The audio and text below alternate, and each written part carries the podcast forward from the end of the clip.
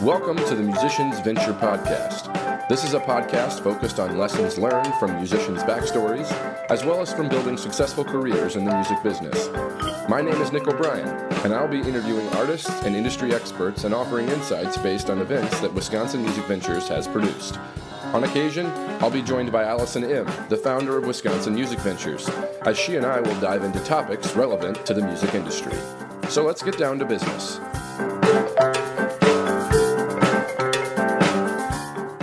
Welcome to another episode of the Musicians Venture podcast. I am your host, Nick O'Brien. In this episode, I chat with a friend and fellow music lover, Sam Brunelli.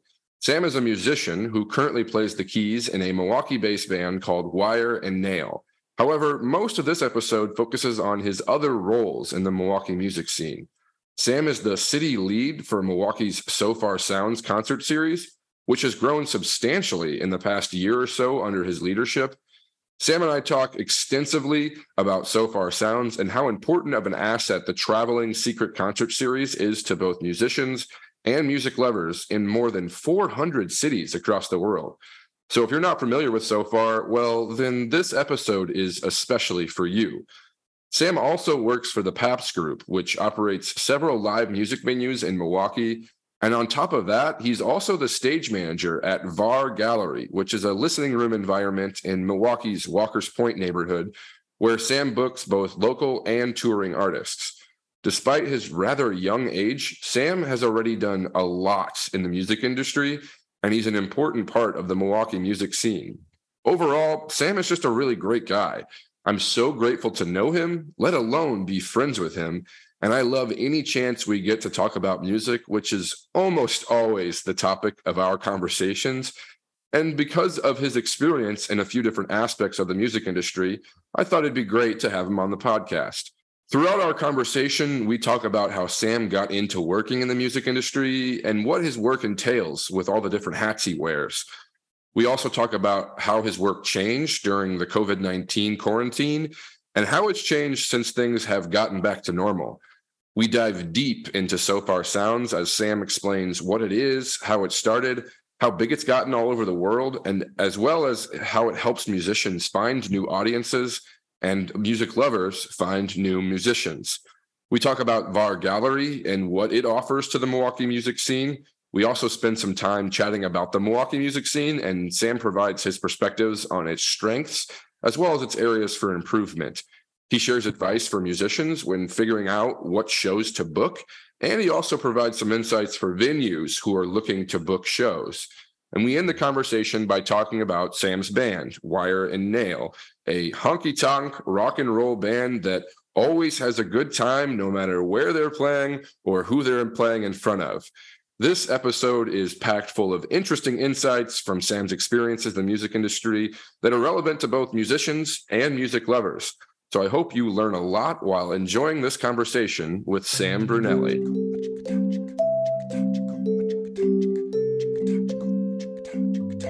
All right, Sam. So um, thanks for sitting down with me, man. I've been looking forward to this Heck conversation yeah. for a long time. Uh, Sam and I are sitting at VAR Studios, VAR Gallery um, on Second Street in Walker's Point, Milwaukee.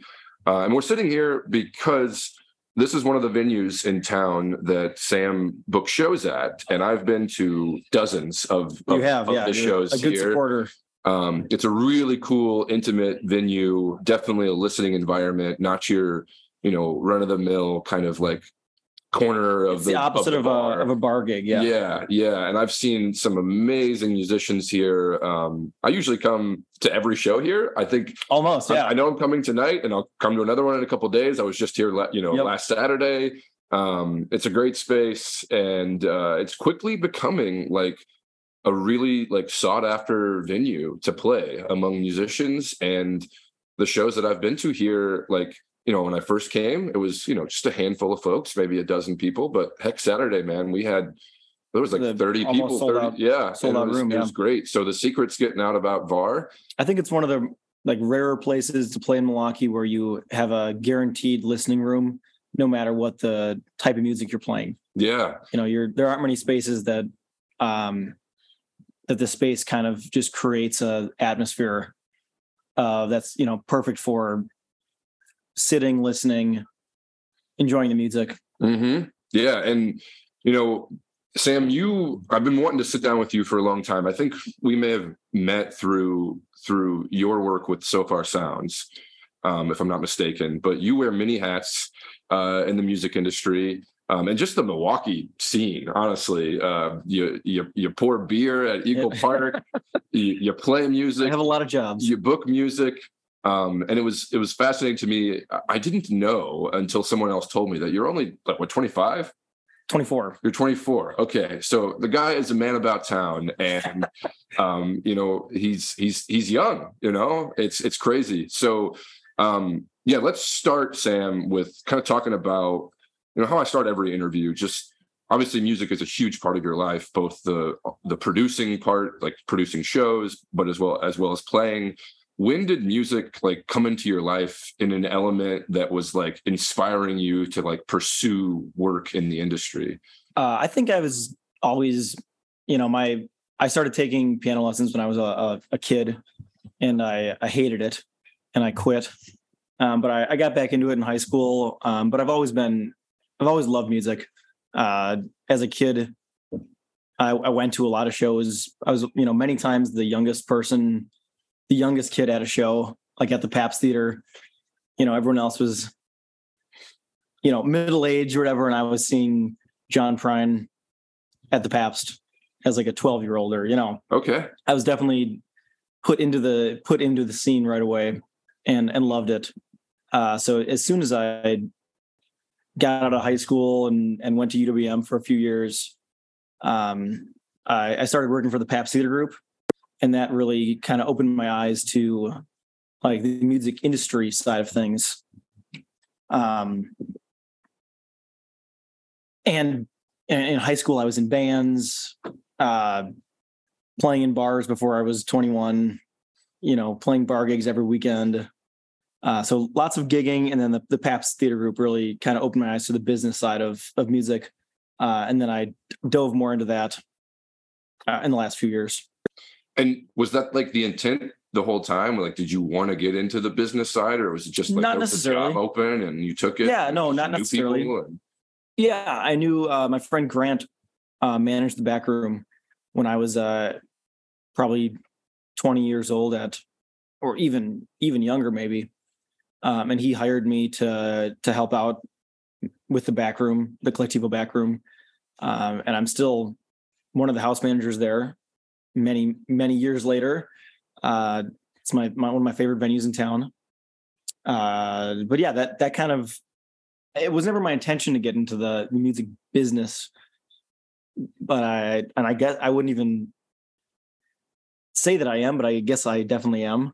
Yeah, I would say I, I, I definitely yeah, am, but uh, I just like to to have my hands in as many music industry things as possible, whether it's playing booking shows, you know, hosting Sofar events, finding venues, connecting with musicians, doing a podcast. Yeah. um, you know, any anything I can do that that is part of the music scene, I'm I'm want to dive into.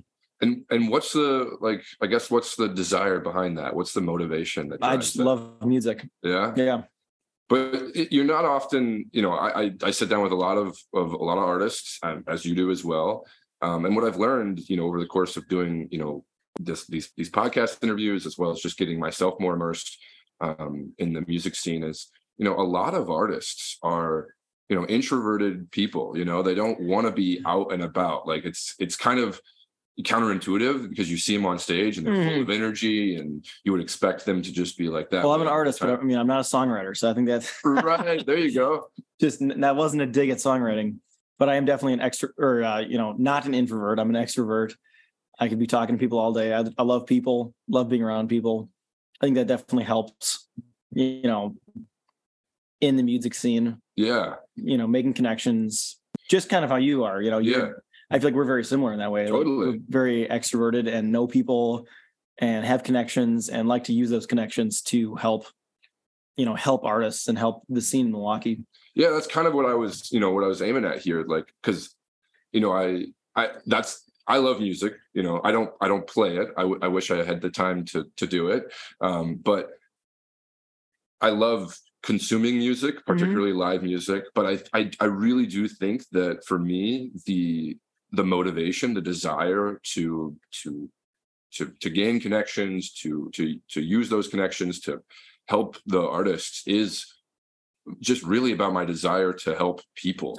And I have a soft spot in my heart for all creatives, not just musicians, but also Totally. artists and entrepreneurs and, and anybody who's trying to make something that doesn't exist in this world and share it with as many people as possible. I recognize that I have a skill set that can Mhm. help amplify that. And I wonder if that's kind of similar for you. totally i think i think you know you can be an artist and involved in the scene whether you're you know a songwriter uh you know booking shows helping promote shows anything you do to try to help the music scene i think you're equally as important in that scene and uh, you know important in growing it especially in milwaukee Yeah, and so I mean, you're you're still young, but you've been you've been kind of in and about the the music scene in Milwaukee since you were like you said like before you were a teenager. yeah Um, so I'm curious, you know, and we'll we can dive into this a little bit more, um, and maybe we will. Well, maybe I'll just wait here. Let's let's talk about like, you know, you okay, you sure you started with the Pabst group, you know, kind of running running shows the day of. Um, i was really well i started with like hanging posters okay, it was definitely yeah definitely not running shows um i mean now i'm like uh one of the event managers for the Pabst theater group but you know it started as like handing out flyers and hanging posters in the theaters um in exchange for you know free tickets for Yeah. shows yeah, uh, and then that i mean i spent many many many shifts operating the ancient elevator in the riverside theater Mm. you know that was like one of my first jobs at the at the Pabst group was the literally the elevator operator to take artists up to the green room um so yeah i've, I've had yeah i started it wasn't like i started running shows i started there. Take me back to some of the like the first artists that that stick out in your mind and that you were just kind of like whoa i'm in an elevator with with this person. I mean yeah the biggest one for me neil young. Okay. I grew up listening to neil young. That was like a that was a big one. So when he came and and i got to see him and and you know more than at the show you Did know you be, chat be backstage. Uh you know we always everyone tries to be really respectful and Sure. you know that's a big part of the job too at the pabst is you know it's not it's not cool to ask for autographs Sure, or you know take a picture. That's like definitely a no-no. Yeah. So we try to be as as respectful as possible to that. But but, but just being in the being in the presence of you know having coffee in the same room as as music, amazing musicians also sitting in the green room hmm across the you know across the room. It's a it's a it's a cool feeling. Who sticks out to you as like um like a personality that you wouldn't have necessarily expected to them to to to be that way? Or just like even just like a good personality? Like who are some of the best people that what we know of as great musicians but you you've gotten the chance to kind of see them off stage? Um one of the nicest guys was actually adam sandler really he was yeah he was uh really nice i mean mostly everyone is really nice you know Mhm. there's i feel like there's a stereotype It's like oh some musicians are such assholes you know they're so pretentious Mhm. and yeah sure there are some famous pretentious assholes and there's also some people that play at bremen that are pretentious assholes For so sure. and you can be an asshole no matter what right um, but the majority of people that I've met through the Pabst are really, really great, really, really great people. do you have any like stories that stick out that you are that are appropriate for you to share None that I can say in a podcast. no. okay i kind of figured that was going to be the Yeah, answer. no, the, the Pabst is also pretty uh, strict about that. for sure i get that i get that so so so you you worked with the Pabst and you kind of worked your way up did, did you then become like an event manager um prior to now getting the connection with with sofar and running milwaukee's chapter Yeah. Sofar?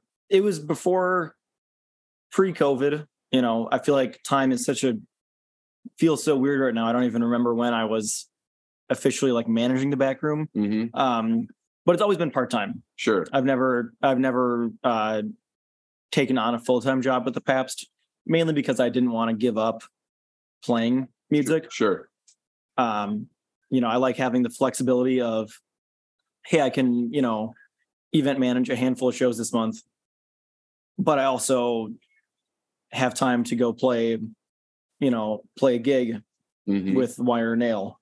I, and I have time to, you know, set up Sofar shows and book shows at VAR. And, you know, I like the variety. For sure. I think it's really nice to have not be locked down to one.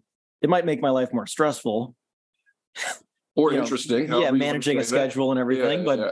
you know, it's like I have I work probably five or six days a week, but I probably don't work the same job once. Or, you know, it's it's, I it's, can uh, relate. yeah, it's a it keeps me keeps me busy. So um, you you mentioned COVID. So being with uh, being having a, a bulk of your work kind of in the the booking world and the in the live Yeah, that all person event world, like what was COVID like for for you? I didn't do much for for a long time. I mean, music wise, uh, and that's when I started. You mentioned that I also bartend like once a week at Eagle Park. Uh, that's when I started doing that. Okay. Um, my the drummer of Wire Nail, which is the band that I'm in, um, him and his brothers own Eagle Park. hmm So that's kind of how I got into that. Um, and then slowly, slowly as things started happening again, got back into playing and booking and hosting and all of that. What was that like for you personally? Like as someone, because I can I can share my side too. Like as someone who really feeds off the energy of of being in the same room with people and Mm. And like you know having those conversations and and just obviously just also like the experience of of consuming live music is is a form of self care for me. So I had to find Totally. different ways to kind of scratch that itch. What was it like for you personally? Did you just really dig into to the creating side of music during that time, or can you recall? It was, I, it was, it's, uh, it was tougher to like create, okay. you know, because it's like I kind of feed on human contact and Mhm. everything. So when I say I didn't do much, I really didn't do much. Like it- Okay. it was, uh, you know, I wasn't like in a dark depression, but you know, I was like definitely not just not doing much music, Gotcha. uh, which was not fun. yeah. Did it, did that like affect your personality? Did it affect your your mood? Um, I think it motivated me, motivates me now to do more. Okay. You know, it's like I've had all this time to like have these ideas for Sofar and how to grow it and all these ideas of what, you know, booking and promoting and stuff. So, uh, you know, I'm not really sure. Okay. Yeah. Well, I know That's a lot a- of us have put that time behind us. Yeah. Uh, but it, but to your point, yeah, I think it, um, at least in my experience, it definitely made me um, appreciate, you know, Yeah. live music experiences and just being out and about with people a lot more Mhm. Um, when that was taken away. So then, and then, When I needed my fix of live music, I would just go up to Amherst, Wisconsin and yeah, catch a show because they never stopped. right, right, right, right. I remember I was, you know, I was in Milwaukee, Yeah. but I was, I was, you know, probably three or four nights a week, as many times as I would normally be out at a Mhm. show. I was like jumping on some artist's Instagram live. Yeah, totally. a lot of virtual concerts. Those were tough for me. I didn't, um, it's just not the same. It's not. it's not just not all. the same. It was like I understand what musicians were doing.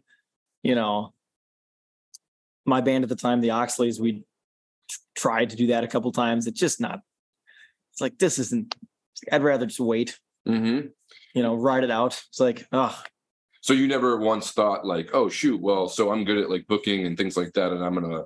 You never thought I'm gonna, you know, start a like a virtual concert No. series or anything like that. No. no. it just I, you know, I I watched some of those and and everything, and it was like, it just was depressing to me. It's like this just gotcha. is not a concert. Like it's just not the same on a phone or watching Sure. it on a computer.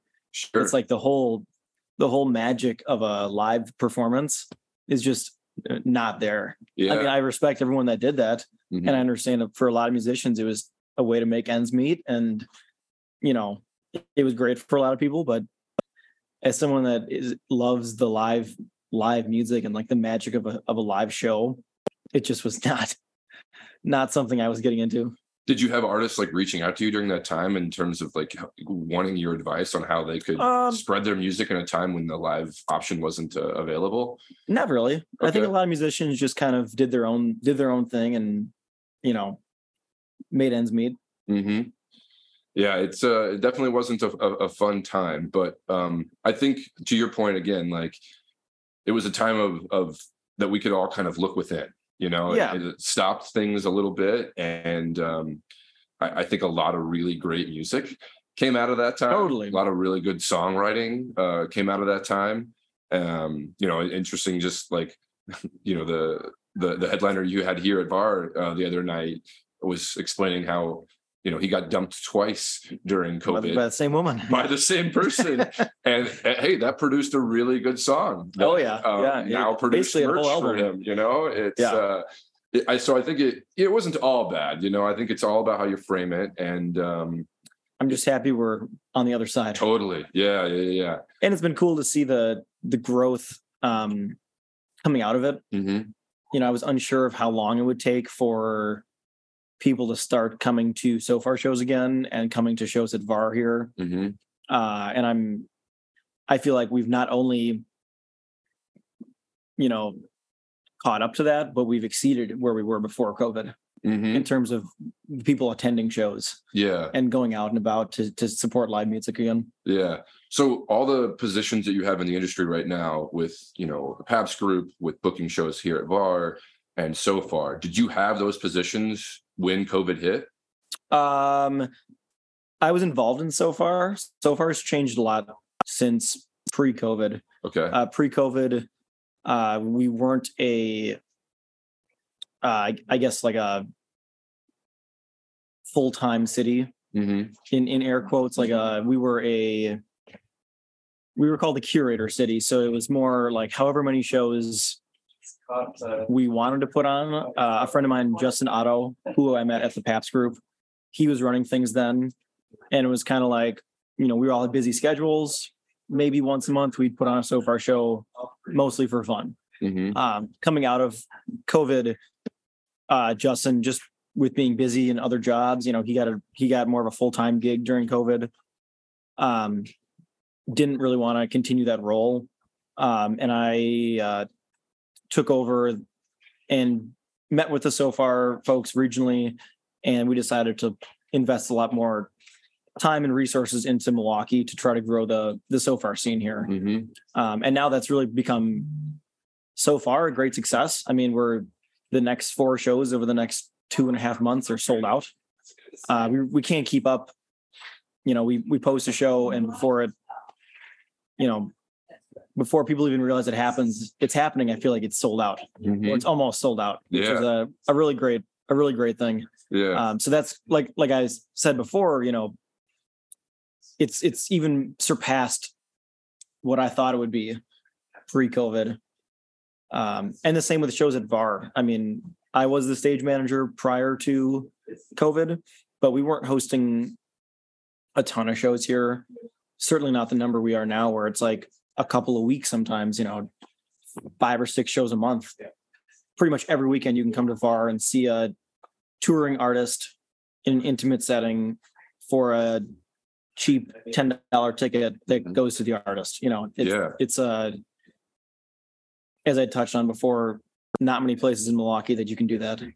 Um, and it's a curated space. You know, same with Sofar. It's not an open mic night. It's you know, yeah, you're coming to see a touring artist that does this full time. Mm-hmm. Um, yeah, maybe I got a little off track there. No, you got it's perfect. There is no off track yeah. on this podcast. We'll just we just go with the flow. So I do want to rewind um, and let's zoom in on Sofar. Yes. So because there there are likely listeners who aren't familiar. Mm-hmm. It's crazy to me. I run into folks all the time who go to shows all the time and don't know about Sofar Sounds. It's a, I feel like a very small number of people know about it.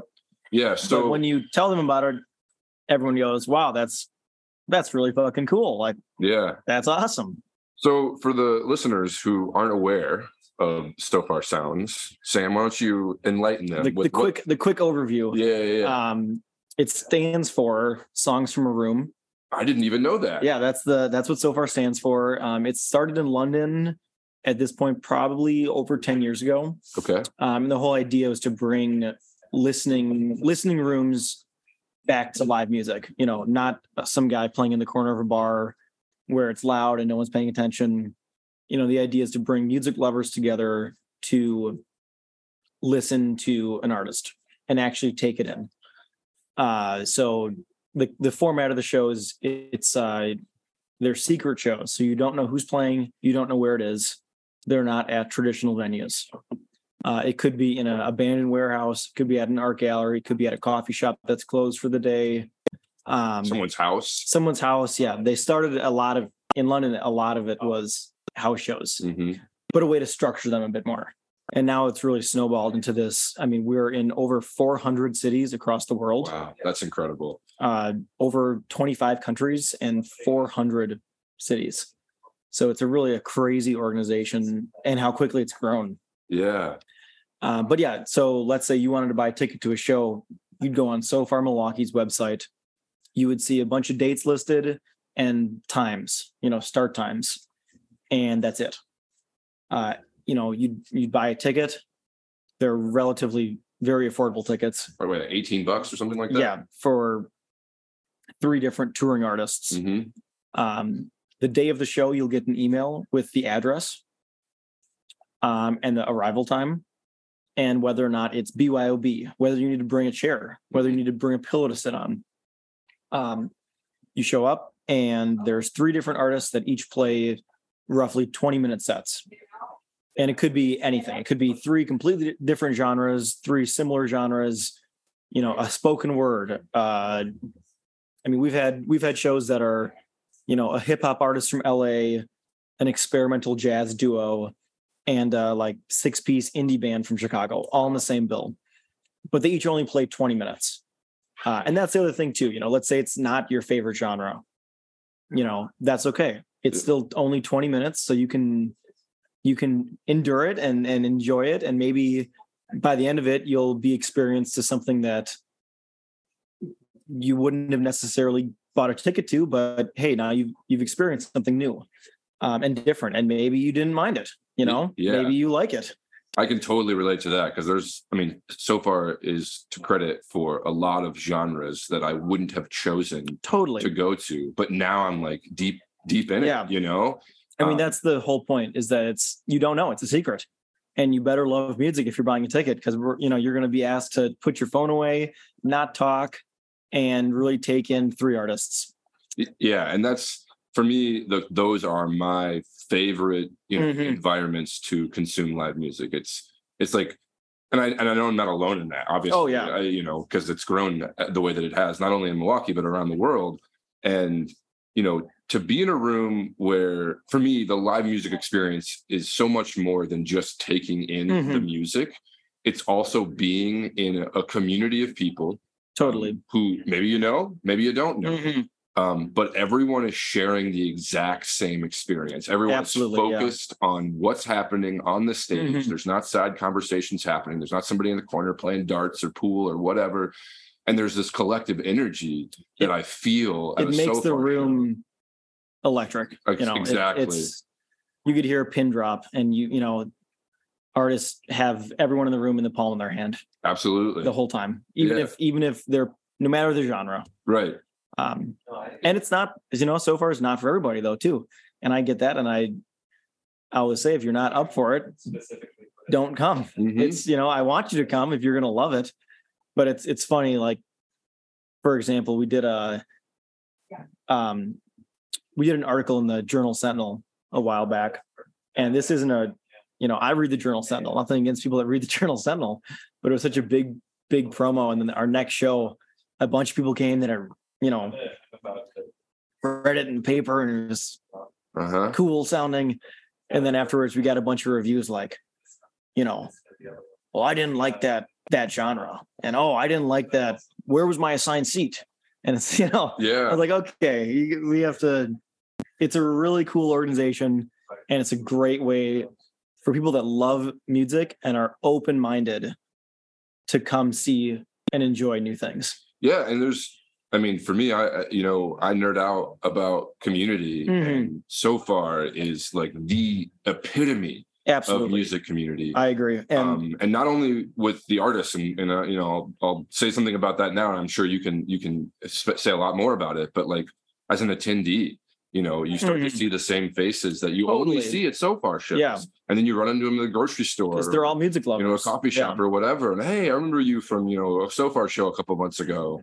It's you can awesome. be you can be pretty confident if you're a Sofar regular, you're an open-minded person that you know wants community, wants to support music musicians, and actually cares about you know what their words are or what Mhm. their what their sound is. totally and and then on the musician side you know there are touring artists that are just like on the Sofar circuit Totally. know? Yeah, yeah. You know, we like- try to, you know, we're really close. Even though I, I am the only person booking shows in Milwaukee.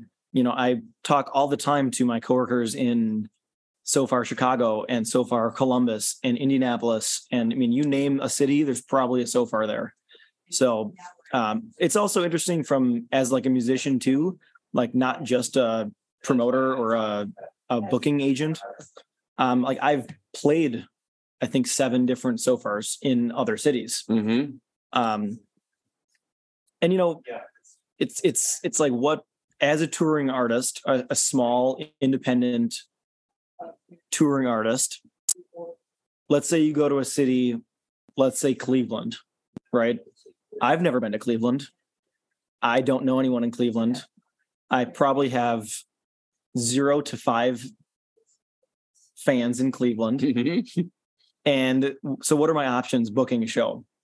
I could play a bar gig, uh, you know, a three hour set in the corner of a bar, make, you know, maybe you make some money, but you're probably not creating a sustained draw for when you come back to that city. yep Um, you know, but you might make some money. You could play like a club show that's usually like a door deal that, you know, I've never been to Cleveland. I don't have any fans there. Not many people are probably going to come and I Mhm. won't make any money and also won't make any return fans. Or I could play a Sofar show where, sure, it's not a big payday, but you're only playing four songs and you're guaranteeing a return hmm you know you're guaranteeing our you know fans that are going to listen they're going to follow you they're going to buy merch and then the number of times you know they come back to that same city they're much more likely to have a return fan base. Totally and and i we see that here at var all the time. You know the number of times i've booked a show a Sofar artist their first time or second time in milwaukee play a Sofar and then four months five months later they're coming through. I book them at var and 85% of the crowd are Sofar attendees yep. that found them followed them and then came here. Yep. And that's the whole growth of Sofar you know not you're not the goal of Sofar with artists is not to keep them being a Sofar artist forever. It's like hey let us help you grow so then your next time through town you don't have to play it Sofar. You can play a club show and sell tickets. Yeah. You know we don't we want it to be a stepping stone not a you know end all like you know we love it if you still played it Sofar obviously but it's it's the goal is to help artists grow more than anything. Yeah and i think with that in mind like that is it's so designed for the artist right? Mhm. but at the same time like because i've been to shows before where you can tell it's it, this is absolutely designed for the artist but it kind of takes away from the attendee experience. Mhm. but for Sofar it's it's both sides. It's like what's good for the artist is what's good for the attendee and what's good for the attendee is good for the artist. Totally. It is in my mind like the perfect formula for like live original music and Totally. the artists that create them. I mean as a as a fan of Sofar before i worked for Sofar or played Sofar i attended Sofars in milwaukee. Hmm And I remember my first, the first time I went to a Sofar show, I like called a friend of mine. I went alone. I've heard I heard about this thing. I like went to this like this warehouse, and I just remember walking in, and I was I called a friend of mine. I was like, "Holy shit! This is the coolest thing I've ever seen. hmm This is the coolest way I've ever taken in live music." hmm You know, I was it was I was amazed. It was just it was like a magical night. Right. and it was just two like two bands playing right. four songs. That was it. Right. But the you know the way it was curated, it was so cool. You know, it's such a unique way to take in live music, and it's a unique way to play as a band. It's just you know I'm I'm a big fan of it. I would imagine, a- as, am I. know, but yeah, as a, you know, from many angles, from a purely from a fan, from a you know Sofar staff member, and from a an artist, i, I just love it. Yeah. So I don't know what you can share um, about like what is like so Sofar as you said you said somewhere around 10 years old now. Yeah. Um, and it is a for-profit company, correct? No, It's a nonprofit, or is it just like uh how how is it yeah, we there's really no. We try to put any resources back into yeah. into Sofar. Yeah, yeah. So like what is the like what's the dream state of Sofar? Like where does this go? You know, like is there a finish line and what's what does that look like? I mean, the more and more the goal in Milwaukee is to do more and more shows, and the more and more shows we do, uh, we'll have more resources to support artists in other ways. You know, sponsoring an artist tour, Okay. sponsoring a public show. You know, uh, having a club show be sponsored by Sofar Sounds Milwaukee. hmm Um, Does that happen in other cities? Oh yeah. Oh, Oh, yeah. yeah. Sofar, Chicago, to put it in perspective, Sofar Milwaukee does at this point, as we've grown a lot, we've done we're doing like three to four shows a month now. hmm Chicago does about seven to eight shows a week. Wow.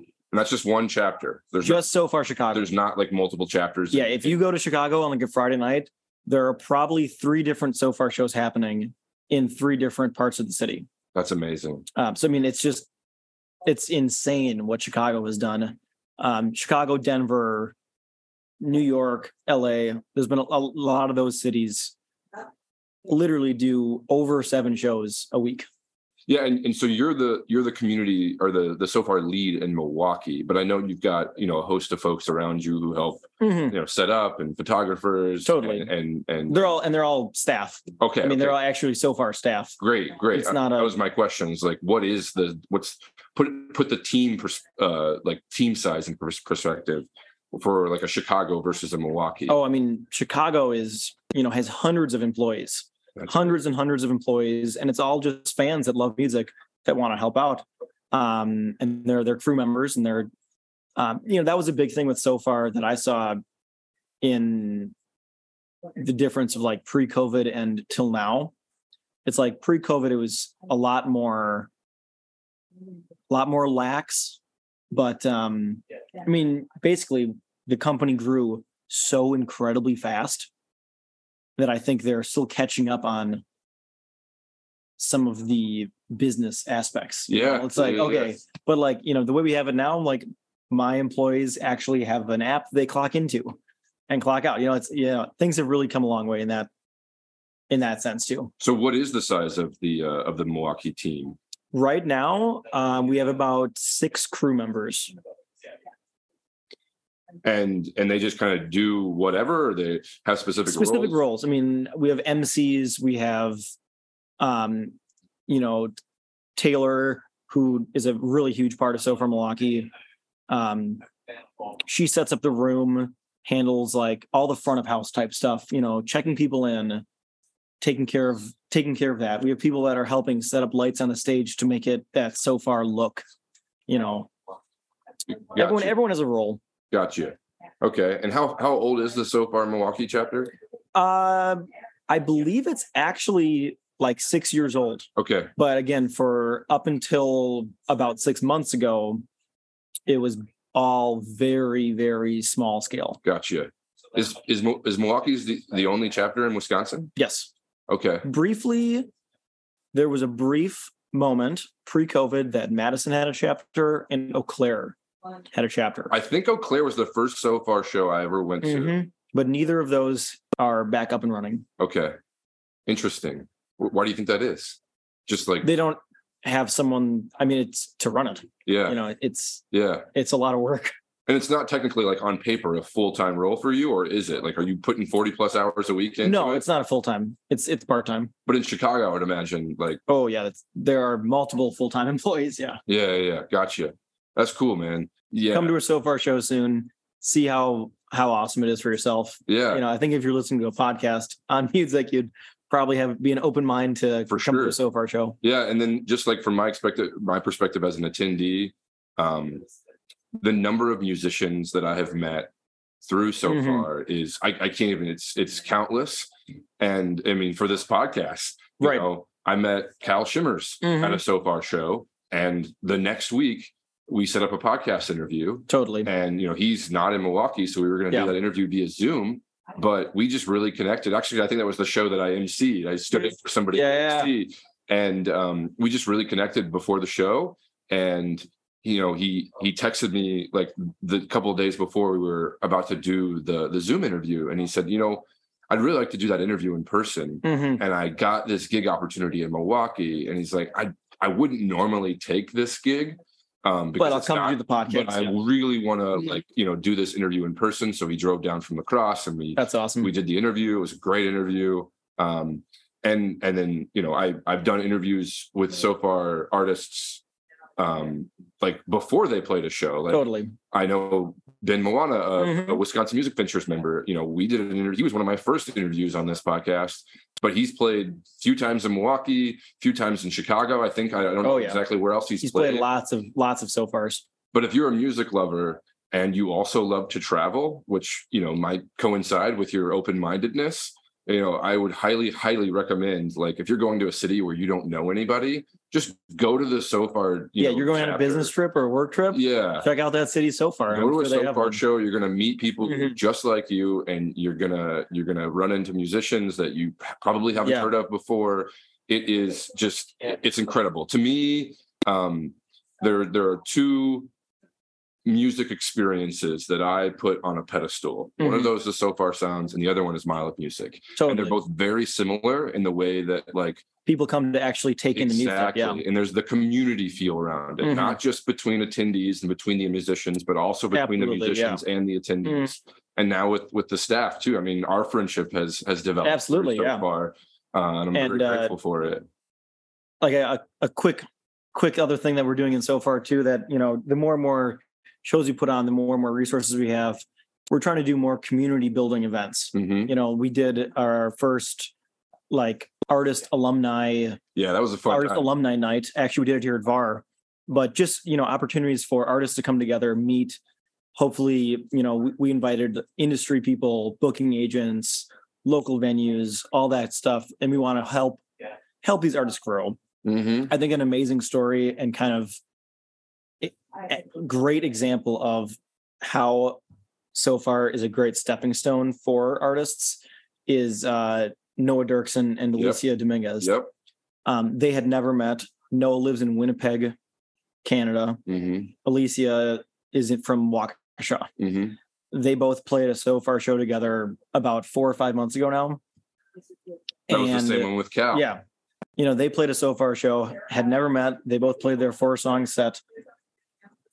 Um, two months later, they connect up on Zoom, write a song together, and then months after that, played a public show in Milwaukee here at VAR to an almost sold out crowd. hmm And all of that was, you know, all of those things were it, was it's just a ex- great example of how Sofar is a stepping stone for artists and it, you know helps create that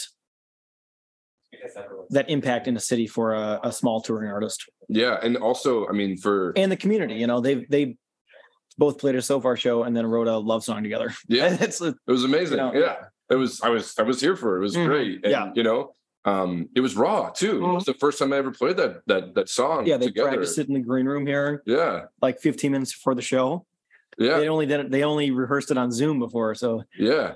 Was amazing, and and, and they, they got through it. You know, Yeah. like it was it was Yeah. uh, it was it was beautiful because it was because it was so raw because there was a Yeah. mutual respect with with the attendees. Mhm. that They understood that this was the first time they they told the story before before they played the song.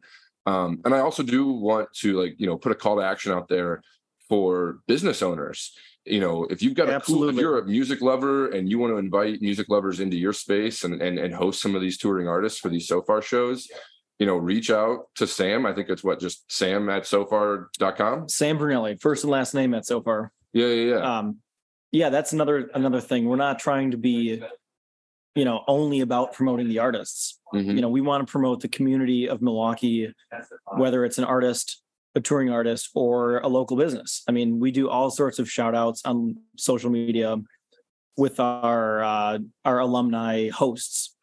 Uh, we just did a big like Valentine's Day giveaway with a bunch of former hosts, and you know, giving away like a date night at their establishment.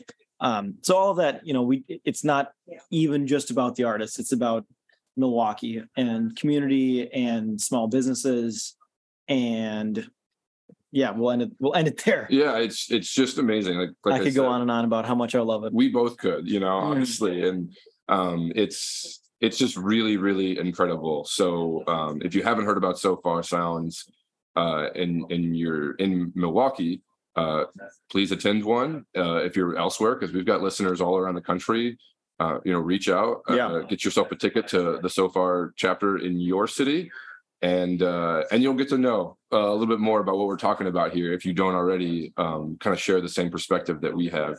Do you have a favorite Sofar show that you played or that you hosted? Like like I, I think my, my favorite here, my but. favorite Sofar show ever will always be the first one I attended. Okay yeah, it was like such an amazing experience. As a, you know, was that in Milwaukee? Yeah, in Milwaukee. What was the venue? I don't even know. It wasn't a business. It was a, a, a literally a, I believe it was in someone's apartment, but they basically lived in an abandoned warehouse. Okay.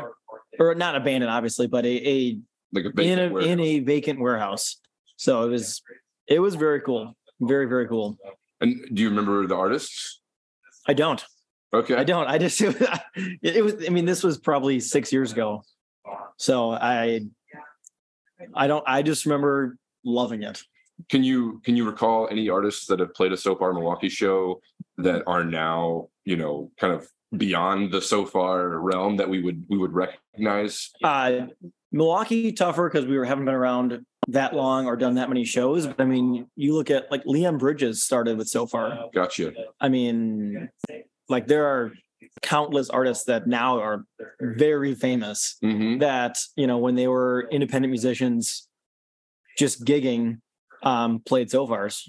Brothers Osborne played Sofars. Yeah. There's all sorts of, you know, on the spot. I can't remember all the names, but if you if you look up, if you go on Sofar's website, they have a whole they have a whole platform of artists that have played Sofars that uh, you'd be you'd be amazed.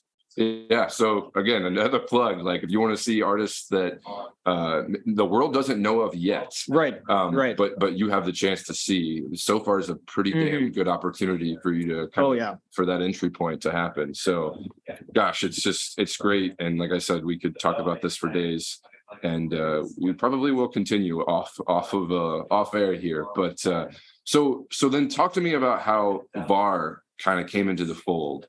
Um, and you know it's an art gallery it's a great venue here. Uh, did you have a relationship with with josh the owner prior? Just how, how did how did this come uh, to be? my my old band played here. That's okay. how i met josh. Um, and we did a few shows here and they went really well and he he liked how i like kind of curated the room and and set up the shows and asked me if i could you know kind of come on board and and help him you know he he's in the art world mm-hmm. the the visual art world and uh you know he wanted to kind of also include the music art world into his gallery um which i knew more about and uh so yeah that's kind of how that whole that whole thing started and it uh snowballed into what it is now i think it's one of the best venues in town to see an intimate intimate acoustic show yeah. And it's really not known. I mean, no one, if you ask anyone, oh, what are the, what are 15 venues in Milwaukee? Most people would not include VAR in that list, um, which hopefully will change. Right. But, uh, you know, we're having great turnouts. We're having amazing shows here. Uh, we just upgraded our stage, our speakers, our system. And uh, yeah, things are things are on a roll here, and I I love the space because uh, Josh and I just work really well together, and we have a similar vision for the space. You know, we're not as much worried about about uh, ticket sales or bar sales as much. You know, we're we're worried about putting on a good show. Mhm. That that comes first. You know, whether there's five people here or fifty, you know, as long as it's a good show with, you know, a curated artist and you know, quality artist, quality sound, quality environment, quality cocktails, you know. Yeah. That's it's this it's the simple things like that though that that's why Josh and I work so well together. Um as simple as if someone asks him for a cocktail during a performer set, he will not do it. hmm You know, he's like, we don't shake cocktails during sets. hmm And that is losing him money Yeah. to do that. But Yeah. it's it's about creating that environment. And that's why that's why I love working here uh, and being involved in this space. It's it's all about the artists. Yeah. Very similar to Sofar, Yeah. just in a in a public sense of you know who's playing here. Yeah. We post who's playing. Yeah. Yeah. uh but it, it it's a we, i'm trying to create that similar Sofar environment Uh-huh. in a public venue Yeah. And how does that work? So, because I mean, I sit down with venue owners all the time, and you know, the back and forth with with booking musicians, and like, oh, well, we can't afford that, and you know, Right. and so then the musician, if they really want to play that venue, they've got to kind of budge on on their fee. Mhm. Um, and it's it's tough, you know. Like, uh, you know, I was just having a conversation with with with Jim Linneman a couple weeks ago. oh yeah I mean, they're their 30th year now, and you know, it's it's tough to run a business that makes money when you're Totally. when you're a music venue. Oh, yeah. because you're already in the hole Mhm. just to open the doors to have that show. So when you when you get the opportunity to work at a venue like this with with a guy like Josh, like how does that work from the business perspective? I mean, just well the nice thing here is it's not only a music venue Mhm. you know there are other it's a it's a full-time gallery that's open you know every week so it's not you know I, it's a bit easier in that sense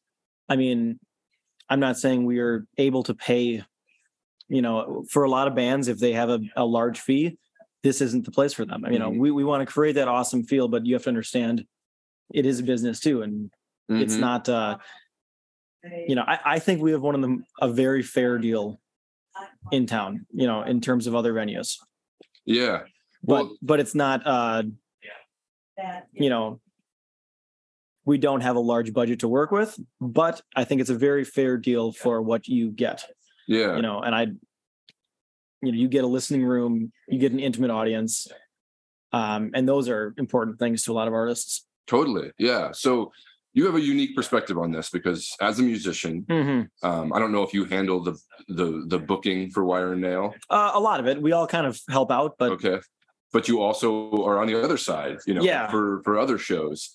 So with that unique perspective, I've I've got to imagine you're just a bottomless pit of like advice for both musicians and for you know bookers and venues and things like that. So what is the secret sauce? Because it, doesn't seem to be like a universal Uh, formula that uh, can be applied. a friend of mine who's an amazing musician he gave me great advice years ago on booking shows and i still stick by that i think it's the it's so simple and it's the best advice you give an artist for booking there's three things to consider good money a good time or good exposure and to book the show you got to say yes to two of them Okay.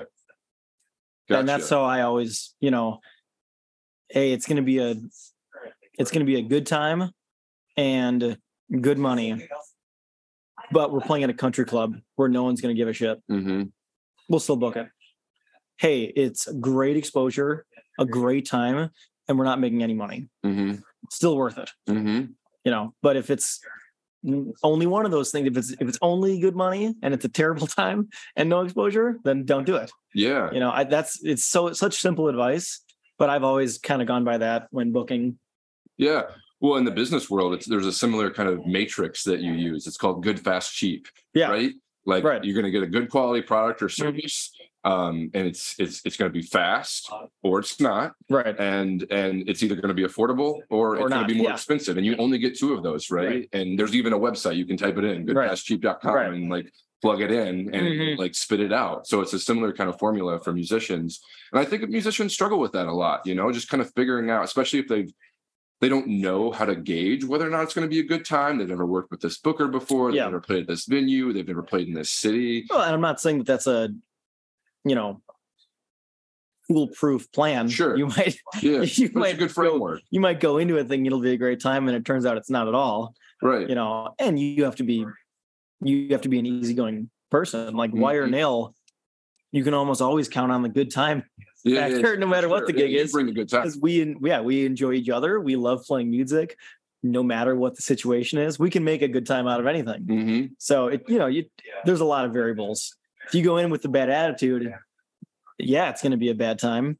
Yeah, you know, but if you go in with a good attitude and ready for it to, to just have a good time, it's not that bad. Yeah, and so like from that perspective do you do you like using that kind of framework do you have any other advice for musicians? I mean there's a, I know a ton of musicians who are just trying to get them their work out there and they don't know whether or not to focus on the recording side or the performing side or that's the a, social media side. That's a tough question because it, it, there's just a million variables. Like i there's you know there isn't one way to do it and it's all dependent on the musician themselves mm-hmm. and what their strengths and weaknesses are well, what's there, been what's been the most effective like kind of tactic for you? Are you playing more shows, less recording, so m- more social media, or more on one platform versus another? Like, well, I mean, I don't know if I have any right to answer that either because we're not like exactly well known. You know, sure, sure. Yeah, I, if uh, we're not coming from someone that's like, oh, we've made it, you know. Yeah. So I, I don't really have an answer. I got you. I got you. Um, and then and then from like the the booker side or from the venue side, like what advice do you have for those types of folks who are wanting to create a venue that's like a VAR or mm-hmm. or like a, a or have some sort of you know cachet like that where where where artists want to come and play that venue? Like what are the most important things for for, for those someone wanting to, to, create that yeah. that room? Ah you just have to like accept that it's not for everybody. You yeah. know like it's not not every artist should play at var Mm-hmm. Not every artist should play a Sofar. Mm-hmm. You know, if if an artist is wants to play a Sofar, but they're like, hey, this is what we charge. It's like, okay, you maybe you're too big for Sofar. It's mm-hmm. not it's not meant for every artist. Sure. And that's the same with VAR. It's the same with any venue. It's like, you know, know where you're as a as a venue stage manager, it's like not every band is gonna work right. You know and it's that's not like an insult sure. to that band or to anybody. It's like hey this is you just got to accept that. Yeah yeah yeah totally. And i mean this is a good like kind of segue to just talking about the the milwaukee music scene or even the greater wisconsin music scene. Uh, you've been in it man um, from both sides. Like what do you see that has worked um, what do you see that is not working? What needs to improve? Like what what what what are the good things about Milwaukee's music scene and Wisconsin's music scene? And where, where are some areas for improvement that you see? I think it's grown a lot coming out of COVID. Mm-hmm. I mean, I mm-hmm. think it's bigger than ever right now. Um, I still think there's a lot of room to grow with with venues, um, especially in that like kind of mid mid size. Right? There's there's lots of like really small places to play, or really big places to play. But, but there's not a lot of like that good, hey, we're a 200 cap. Mm-hmm. You know, not a lot of those places. Um, and then from like a looking at musicians standpoint, I feel like I feel like a lot of musicians kind of get stuck in the same rut of playing of like oversaturating themselves mm. and playing the same. I mean, we've had artists that you know, hey, they've booked at VAR and they're like, oh no, like we're going to draw. Mm-hmm. And then I look at their schedule and like the night before VAR, they're playing in River West. And the night after, they're playing in Bayview. Mm-hmm. It's like, well, I, I don't think you are. like, you know. Yeah, there's just gotta, a lot yeah, of people are going to go all three of those shows, yeah, or even two of those three. I feel like people have to be more cognizant of I mean, Wire Nail tries to play. I can confidently say we have a very good turnout Mhm. when we play in Milwaukee, and we play Milwaukee at most once a month Okay. because you know we we only have so many fans. We're not a you know super popular band, but we have like a solid fan base. But you know, you're not going to go to anything. Even my favorite musicians, like people are busy hmm you know but if it's like oh we're playing once in the next six weeks in milwaukee people will make a your fans are going to make a better point to be there Yeah.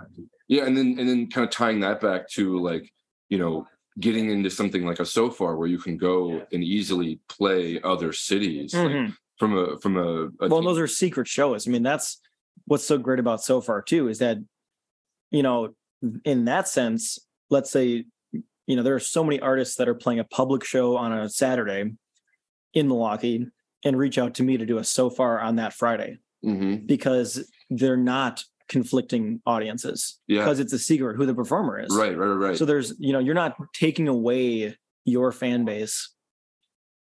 You're not dividing that fan base. You're not oversaturating when you play Sofar because there's no promo needed. There's no, you know, you don't have to do anything but show up and play four songs. Yep. Yeah. That's it. Yep.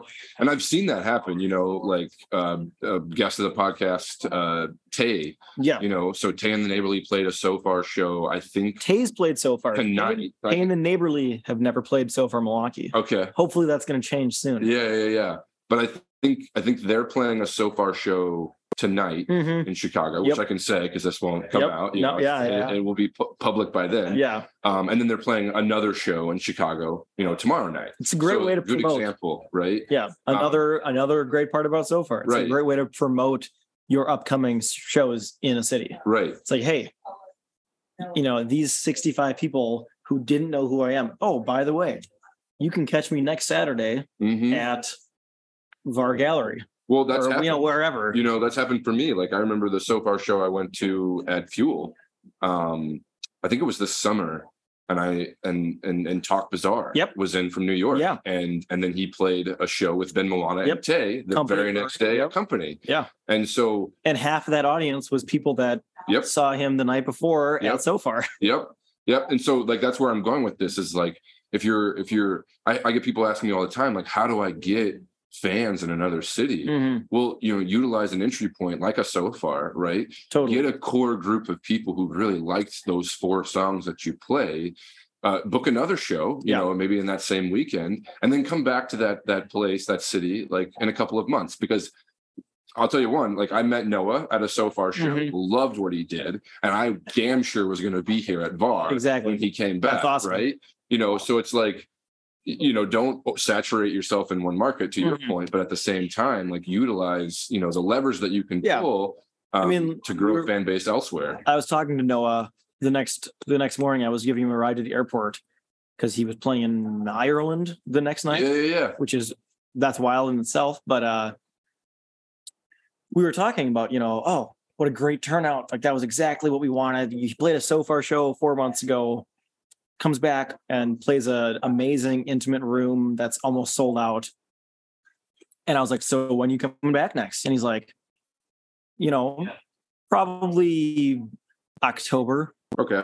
It's like a long time hmm but it's you know he's not gonna you know maybe he'll play a Sofar between then and now or between now and october but he's probably not gonna do another public show for like six months hmm but that's guaranteeing when he does come back everyone that's seen him in milwaukee will go oh like shit it's been a long time i and i'm might not get to see him for a long time Right, right. so i better make it to that i better make a point to not miss that show Totally. And it's again just credit to Sofar Milwaukee for introducing artists like that to this scene and then giving them the opportunity. Because I'm I'm guessing that when people come for Sofar, you know, from elsewhere, they may be asking you like, "Hey, where else could I play here?" oh yeah And you're hooking up with venues, and Yeah. and and obviously it's easy for you because you you you you book here. Well, you know. VAR is VAR is easy, but Right, you know, I right, also have right. contacts at a lot of other places. right, Or right, I don't do any booking for the Pabst, but I, you know, I know the people that do. Or you know, Right, there's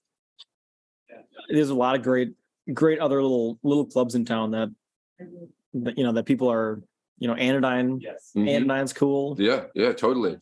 So, you know, kind of sticking with the topic of the Milwaukee music scene, there's been a little bit of tension as of late with you know live nation announcing that they want to put up a, a, a new ah. venue and you know there are some people who are you know loyal to the milwaukee music scene and these smaller venues who who you know had a petition going around town yeah. kind of to try to stop that like just you know you don't have to say anything controversial if you don't want but I, i'm i'm just curious like what is your perspective on all of that? Like what side of the line do you stand on?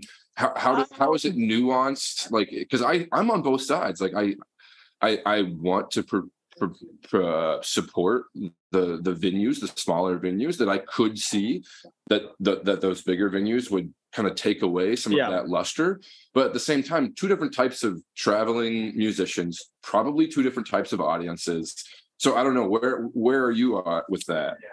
You know, I'll I'll I'll back out of that. You know, I don't okay. I don't have any. We'll see what happens. Okay. You know, I don't think I don't have a uh, extremely strong opinion either way, but uh, you know, I have my opinions, and they're. We'll see. We'll see how it ends up. Gotcha. But you know, even just zooming out of that particular instance, like your perspective on there being like for Milwaukee's music scene to become something that is known, like you know, obviously you know, it's I don't know that it's ever going to be to like a Nashville or something like that. Yeah. But for it to become a well a more well known music scene, you have to have a mix of all that type of stuff happening. To your it's, point of yeah, it's a it's classic business like one on one competition. It's not always right a bad thing. Right. But at the same time, you know, I do love the Pabst and uh, the venues that have been around for a long time. So I, you know, want to see them thrive too. Yeah. But to your but from your vantage point, you think that Milwaukee's music scene needs more of those kind of mid-sized venues to yeah, take that next step. Not yeah, though that's they seem to be build, building a lot of venues that are for large touring artists and not necessarily you know what i see a need for is like a smaller venue mm-hmm. you know mm-hmm. the back room yeah is yeah. a great yeah. great venue mm-hmm. but having having more things in that realm of you know we're a 200 person cap room that sounds good i know there there are 200 cap rooms in milwaukee but rooms that sound good that are more listening room or or not mm-hmm. but just that size that size range i feel like there's a, a, need for. There's a gap there. Yeah. Gotcha. Cool yeah. But it's not easy to do it so i get yeah. it's so so if if for a listener who's not for, from milwaukee or wisconsin and isn't familiar with milwaukee's music scene like how would you pitch um like for them to come? Like why would they come to milwaukee to see music i i mean i'm very biased i think milwaukee's the best city yeah um you know, come for the cocktails, the food, stay for the music. Mm-hmm. We got it all. Yeah.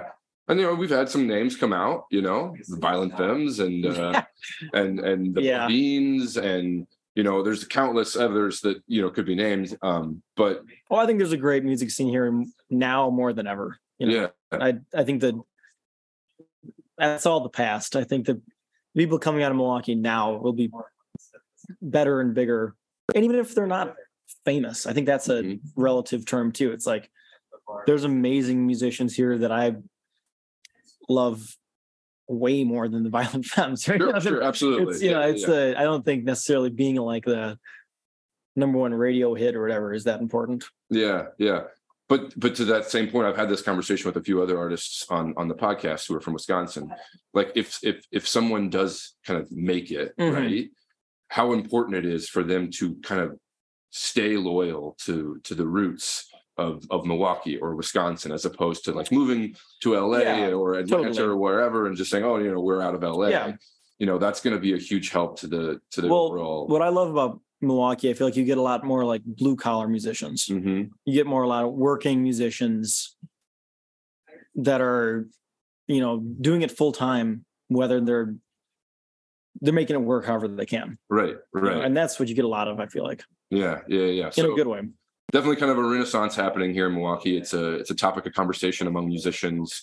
Um, and I, it's an exciting time to to be a music lover and a music maker. Totally in Milwaukee. And from that perspective, let's segue. I don't want to like completely like uh, brush over your music making yeah. side. So you play keys in the band Wire and Nail, which Heck is yeah. how do you describe Wire and Nail? Uh, I always say it's uh, honky tonk rock and roll. mm-hmm. It's I, I don't I, you know I feel like the saying saying country scares people sometimes. You Sure, know, sure, sure, sure. um, because they hear like Toby Keith on there, you know, Mhm, Luke Bryan on the radio, and they see, oh, that's country. mhm. and uh, we're not we're not Luke Bryan at all, but uh, it's it is country though. You know, it's it's honky tonk country. It's it's old school, old school country, southern rock, rock and roll. Um, we've got a couple couple EPs out, working on a new one right now. Mhm. Um, it's been fun to to have new music, and uh, hoping to get in the studio soon. Sweet. Uh, but yeah, but Wire Nails just a we're a fun time. I, I promise a good time Yeah. whenever you come see us. I've been to a few shows and uh, most recently the one in, well, you played the Sofar show. Yeah. Um, That was fun. The the one at Nashville North, boy, that place was packed. Yeah, we were really happy with the turnout. It Yeah. was it was cool. yeah. We hit the capacity there before we even started, which was which was awesome. Yeah, it's great. But no, we're you know, it's fun to also last night we played at uh, Gibson Music Hall in Appleton great place. for their uh like Wednesday night like listening room series. Mhm. And uh it's been fun to to do more of that stuff with with Wire Nail too as we are working on these new songs and uh you know, but they're also they're they're simple songs towards the end of towards the end of the night last night. Phil, the the lead singer and songwriter, you know, was like, "So who here can guess the two things that I write about?" And immediately someone someone yelled out "love" and someone else yelled out "booze." So we're uh, and he went, "You nailed it! You nailed it!" It's uh, we're we're just it's we're having fun. It's a good good time music. Yeah. Is there a, a favorite Wire and Nail show that you played or a favorite Oh. venue? And why? Why did that stick out? That's tough. We that's the thing with Wire Nail. We have fun. We always have fun. hmm I, there's never, you know, what could be a a really shitty show to a lot of people. I feel like we still we still find a way to have a really good time, Yeah. Yeah. even yeah. if there's no one there or we're playing background music for a country club or you know whatever we're doing. I feel like we we always, you know, we we're all really good friends, which which helps yeah. you know we're we're all like best friends so the fact that we get to just jam and play music music together and you know laugh on stage about our our songs and our what we're talking about it's they're all good they're Yeah. all good Cool. Yeah. Well, um, I mean, we could talk a lot about the music, but uh, I know we've only got a few more minutes here. So, and this has already been such a great conversation. But I end every interview with the same question, and I did i share. forgot my answer I did share this question with you before we started recording. Um, so, what is Sam? What's the most important thing that you want people to know about you? It doesn't have to be about you as a musician or you as an industry professional. It could be you as a person. Like, what do you want people to know when they think of Sam Brunelli? uh that i i think that i just love music in every facet hmm you know i i love i love that i get to do so many different things in the music scene um i'm, I'm proud of that and Mhm. it's uh yeah i i just love i love music. I mean it was the first concert i ever went to i was like literally 10 or 11 and it was uh david crosby who actually just passed away Mhm. this week and uh Mhm. graham nash from crosby stills and nash.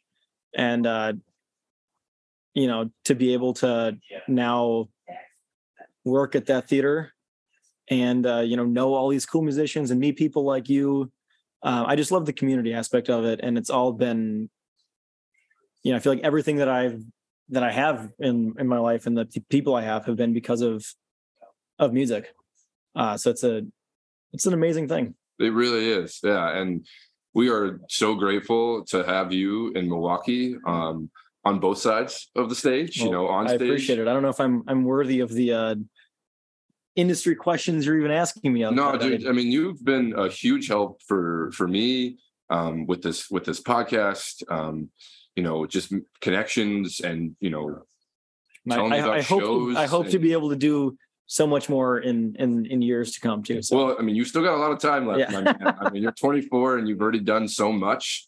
Um, and so I'm just I just want to express my gratitude, you know, on behalf Same of, you. of Milwaukee and and musicians and industry professionals. You are an integral part of of this music scene, and you got a bright future, my man. I, I appreciate it. Yeah, absolutely. It.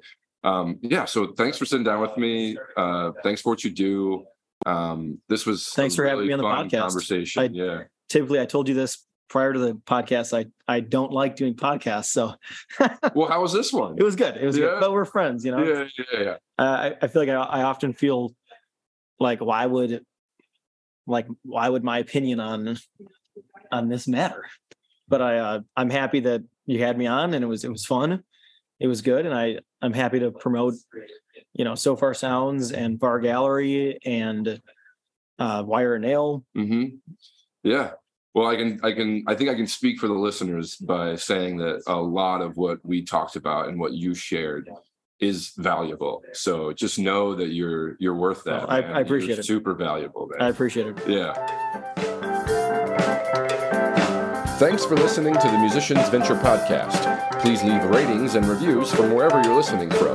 Check us out online at themusiciansventure.com for more information on what we have happening, to find past episodes, and ways to get in touch with us. Find us on social media at The Musicians Venture on Facebook and Instagram, and at Musician Venture on Twitter. Like and follow us on all those platforms, and hey, while you're there, engage with and share our content with your friends. The Musicians Venture podcast is hosted by me, Nick O'Brien, with guest host appearances from Allison M. The podcast is produced by Shannon Coulard, with theme music by Mike Newmeyer. Thanks again for listening.